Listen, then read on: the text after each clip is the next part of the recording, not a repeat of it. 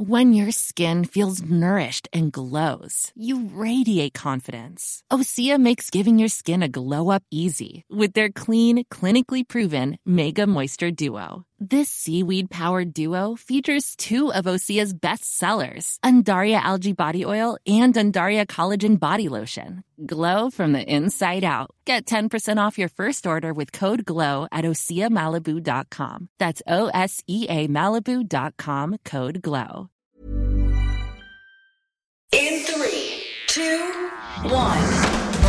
Seven things you don't really need to know, but probably should. I'm Jamie East, and this, this is the Sunday Seven. In today's episode, there's promising new research for multiple sclerosis, scientists are leaving COVID high and dry with the help of the humble cannabis plant, and gene editing is coming to the UK. But first, it was on this day in 2020 that China locked down the city of Wuhan and its 9 million people in an effort to control the city's COVID 19 epidemic. Two years later, we're still working on getting that pesky virus under control.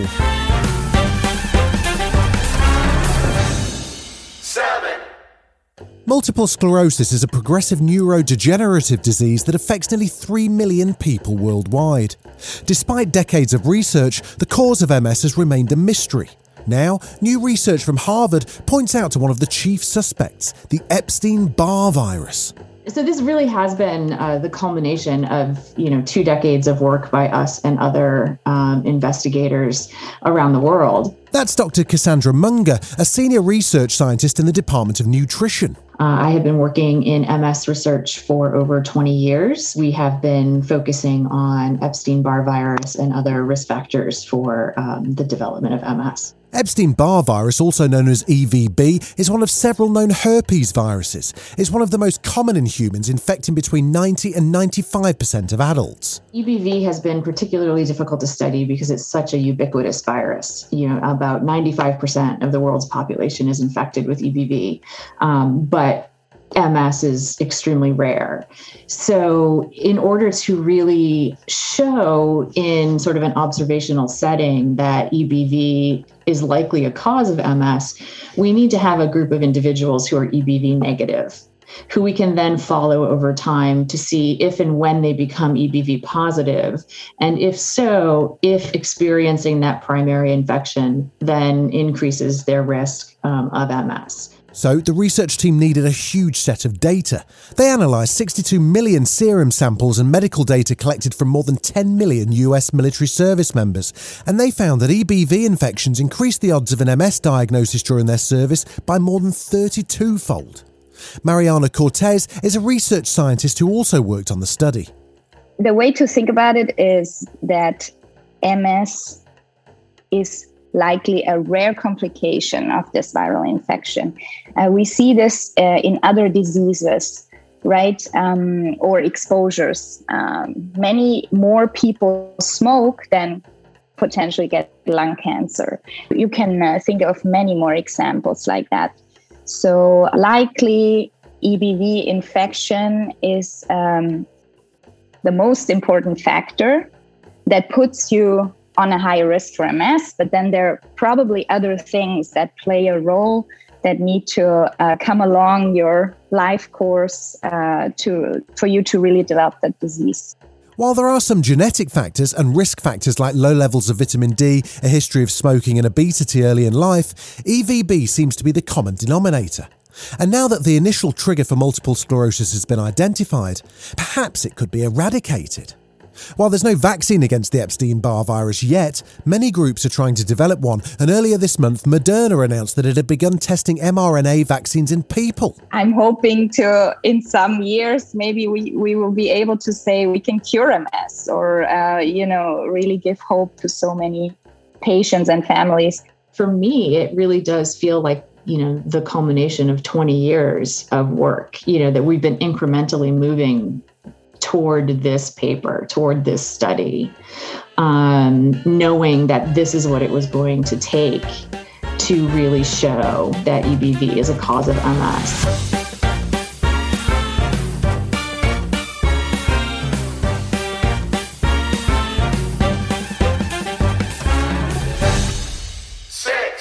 By 2050, more than 153 million people could have dementia, up from 57 million in 2019, experts are warning.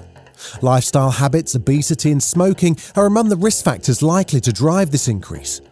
Emma Nichols from the University of Washington authored the paper. She says cases are likely to rise in every country, but researchers estimate that North Africans and the Middle East in particular are likely to see a dramatic rise. The projections in, in the in North Africa and the Middle East were, were quite large, um, and this was due to um, large increases both in population growth and population aging. And so these two demographic factors, um, in particular in that region, drove these large anticipated increases in dementia burden. Dementia leads to a loss of brain function, thinking, reasoning, and memories. Researchers say that although the numbers are not yet set in stone, they should be a warning to act now. This is an important disease to consider um, in terms of future planning, no matter where you are. Europe will probably see less of a spike with an estimated 14 million cases in 2050 compared to around 8 million now. Experts like Dr. Carrie Harrison Dening from Dementia UK believes this is in part due to a longer history of grappling with unhealthy lifestyles. Healthy diets, lower alcohol intake, stop smoking. Uh, so there's this sort of mantra look after the heart and you'll look after the head. We're now starting to see a decrease in the numbers of some dementias, such as vascular dementias. So the, the sort of health promotion elements of managing risk factors is starting to have an impact. Overall, we still do need to um, consider the importance of, of any increase and, and preparing for um, the needs of this population, um, as well as any potential interventions and future research that can help us Still to come on the Sunday 7, the science behind treating COVID with cannabis and what's next for Tonga's volcanic eruption.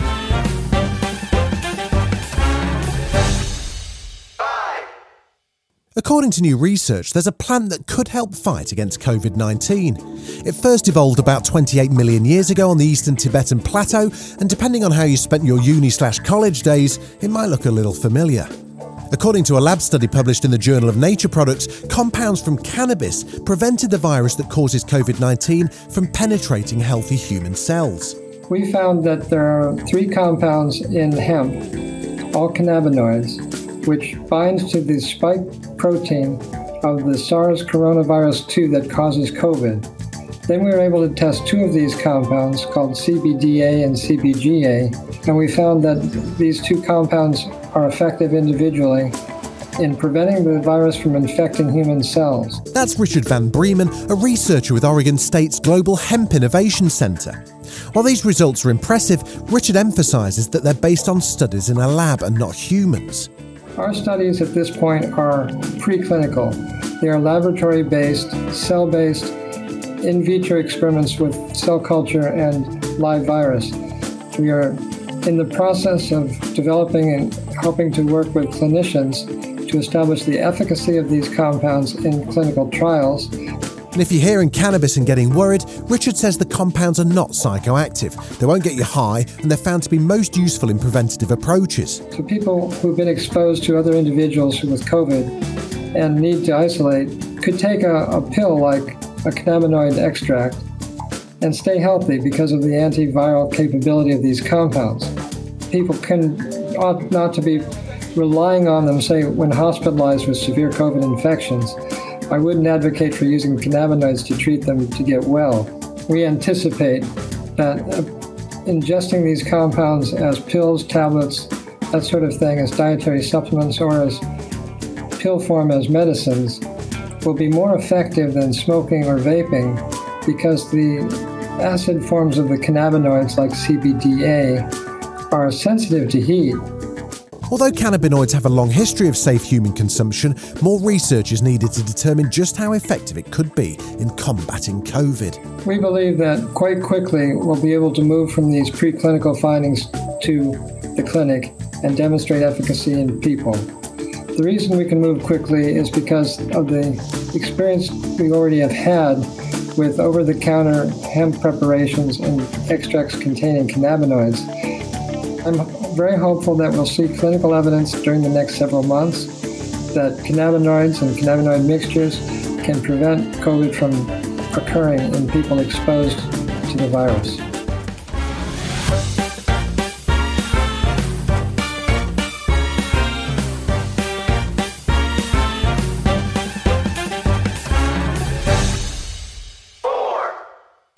15th of January, Tonga's Hunga Tonga volcano violently erupted.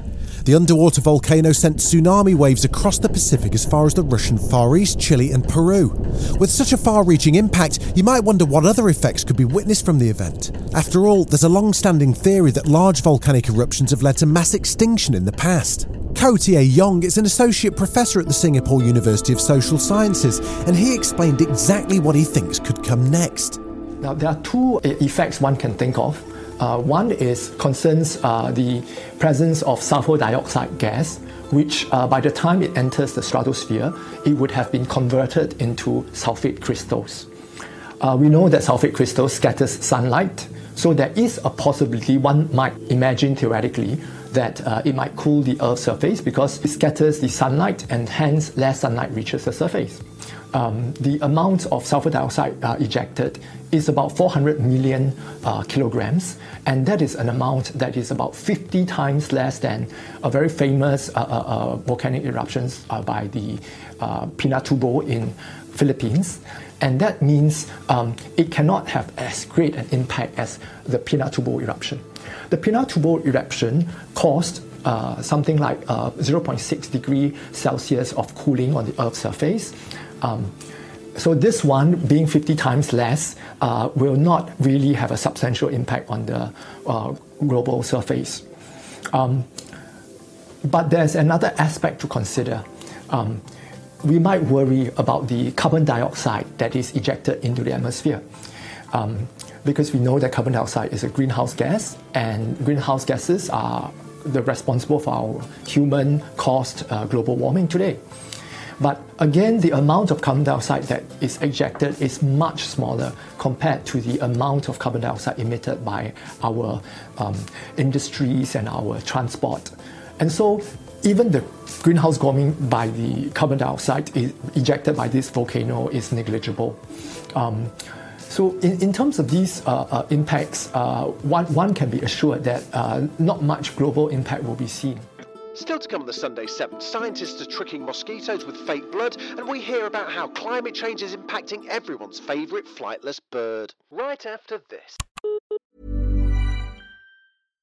When you make decisions for your company, you look for the no brainers. And if you have a lot of mailing to do, stamps.com is the ultimate no brainer. It streamlines your processes to make your business more efficient, which makes you less busy. Mail checks, invoices, legal documents, and everything you need to keep your business running with Stamps.com. Seamlessly connect with every major marketplace and shopping cart. Schedule package pickups and see your cheapest and fastest shipping options from different carriers. With rates up to 89% off USPS and UPS rates. And with the Stamps.com mobile app, you can take care of mailing and shipping wherever you are. Make the same no-brainer decision as over 1 million other businesses with stamps.com. Sign up with code program for a 4-week trial plus free postage and a free digital scale. No long-term commitments or contracts. That's stamps.com. Code program. You're listening to the Sunday 7. Follow us for your weekday news espresso or even try our Ireland edition. It's in all the usual places.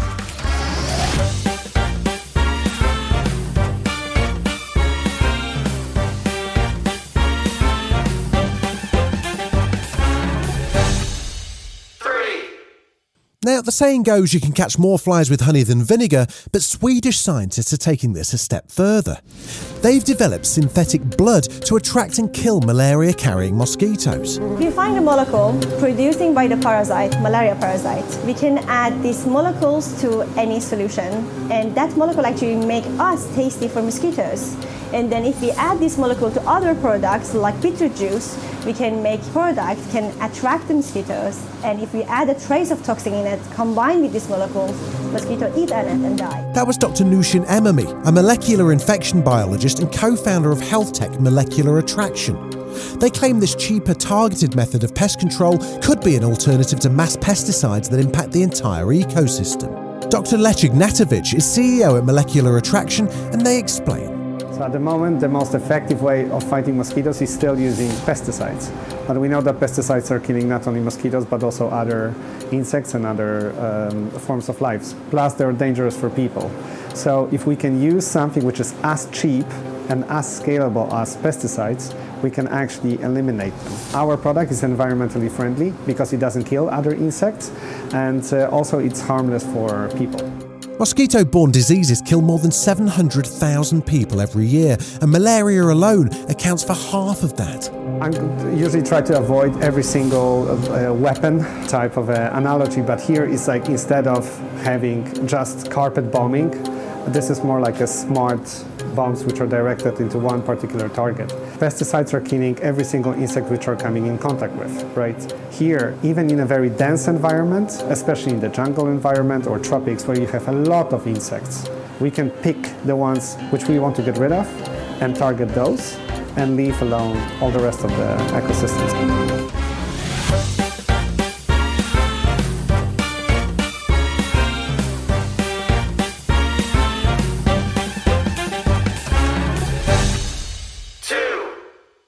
Week, the UK Parliament passed new legislation that's designed to help trials of gene edited crops in England.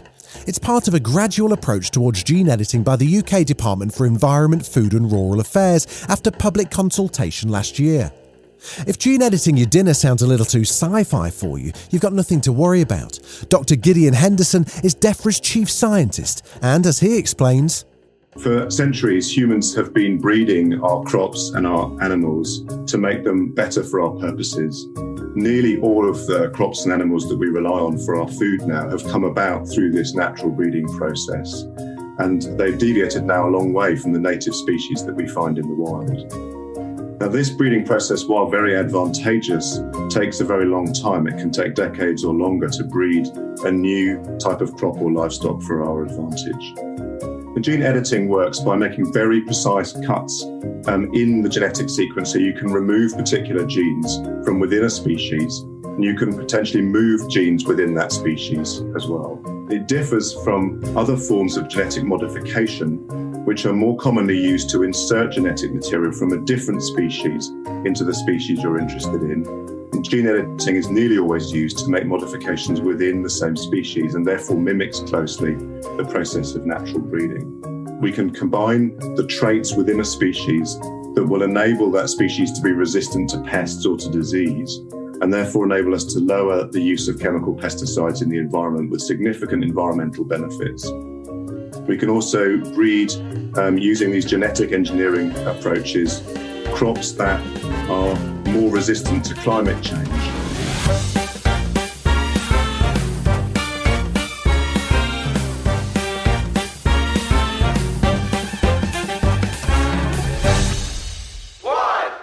Scientists in Antarctica have discovered that different types of penguins are facing different types of consequences of climate change. Some species are declining in numbers as the result of disappearing sea ice, while others are increasing due to rising temperatures.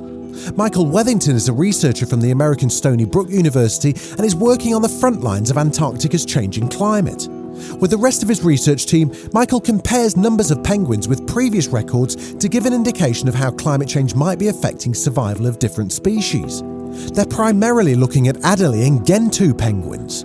The Adelie penguin, which is has a really sort of tuxedo-like image. They're they're very cute and very proper looking. Gentoo penguins are have a bright red beak, uh, sort of a bright orange red beak. Uh, and a really cute white patch on the top of their heads. They're uh, sweet as a button, um, and are they're just wonderful to work around. On the latest expedition, they discovered a new Gentoo penguin colony on Anderson Island, making it one of the southmost records for Gentoo penguins breeding in Antarctica. They're more tolerant to, to, to warmer conditions that lack really heavy sea ice. Um, we, have kind of seen this as a case where you actually have uh, uh, a species in the, that, in the face of climate change and a warming region of Antarctica, their populations are actually sort of dramatically increasing. But for the cold loving Adelie penguins, when we find Adelie penguins, you typically know that sea ice is nearby, and whenever you know we've seen sea ice declining or disappearing altogether, then we're seeing co- uh, corresponding penguin populations, or Adelies, decline substantially. While we still have time and we still have penguins existing and not, you know, going to extinction as a result of climate change, this gives us a really unique opportunity to both identify locations within Antarctica that are really important for establishing marine protected areas. This has been the Sunday 7. Wherever you're listening, do us a favour and hit the follow button. We'll be back tomorrow at 7am with the regular Smart 7. Have a great rest of your weekend. Written, produced, and published by Daft Doris.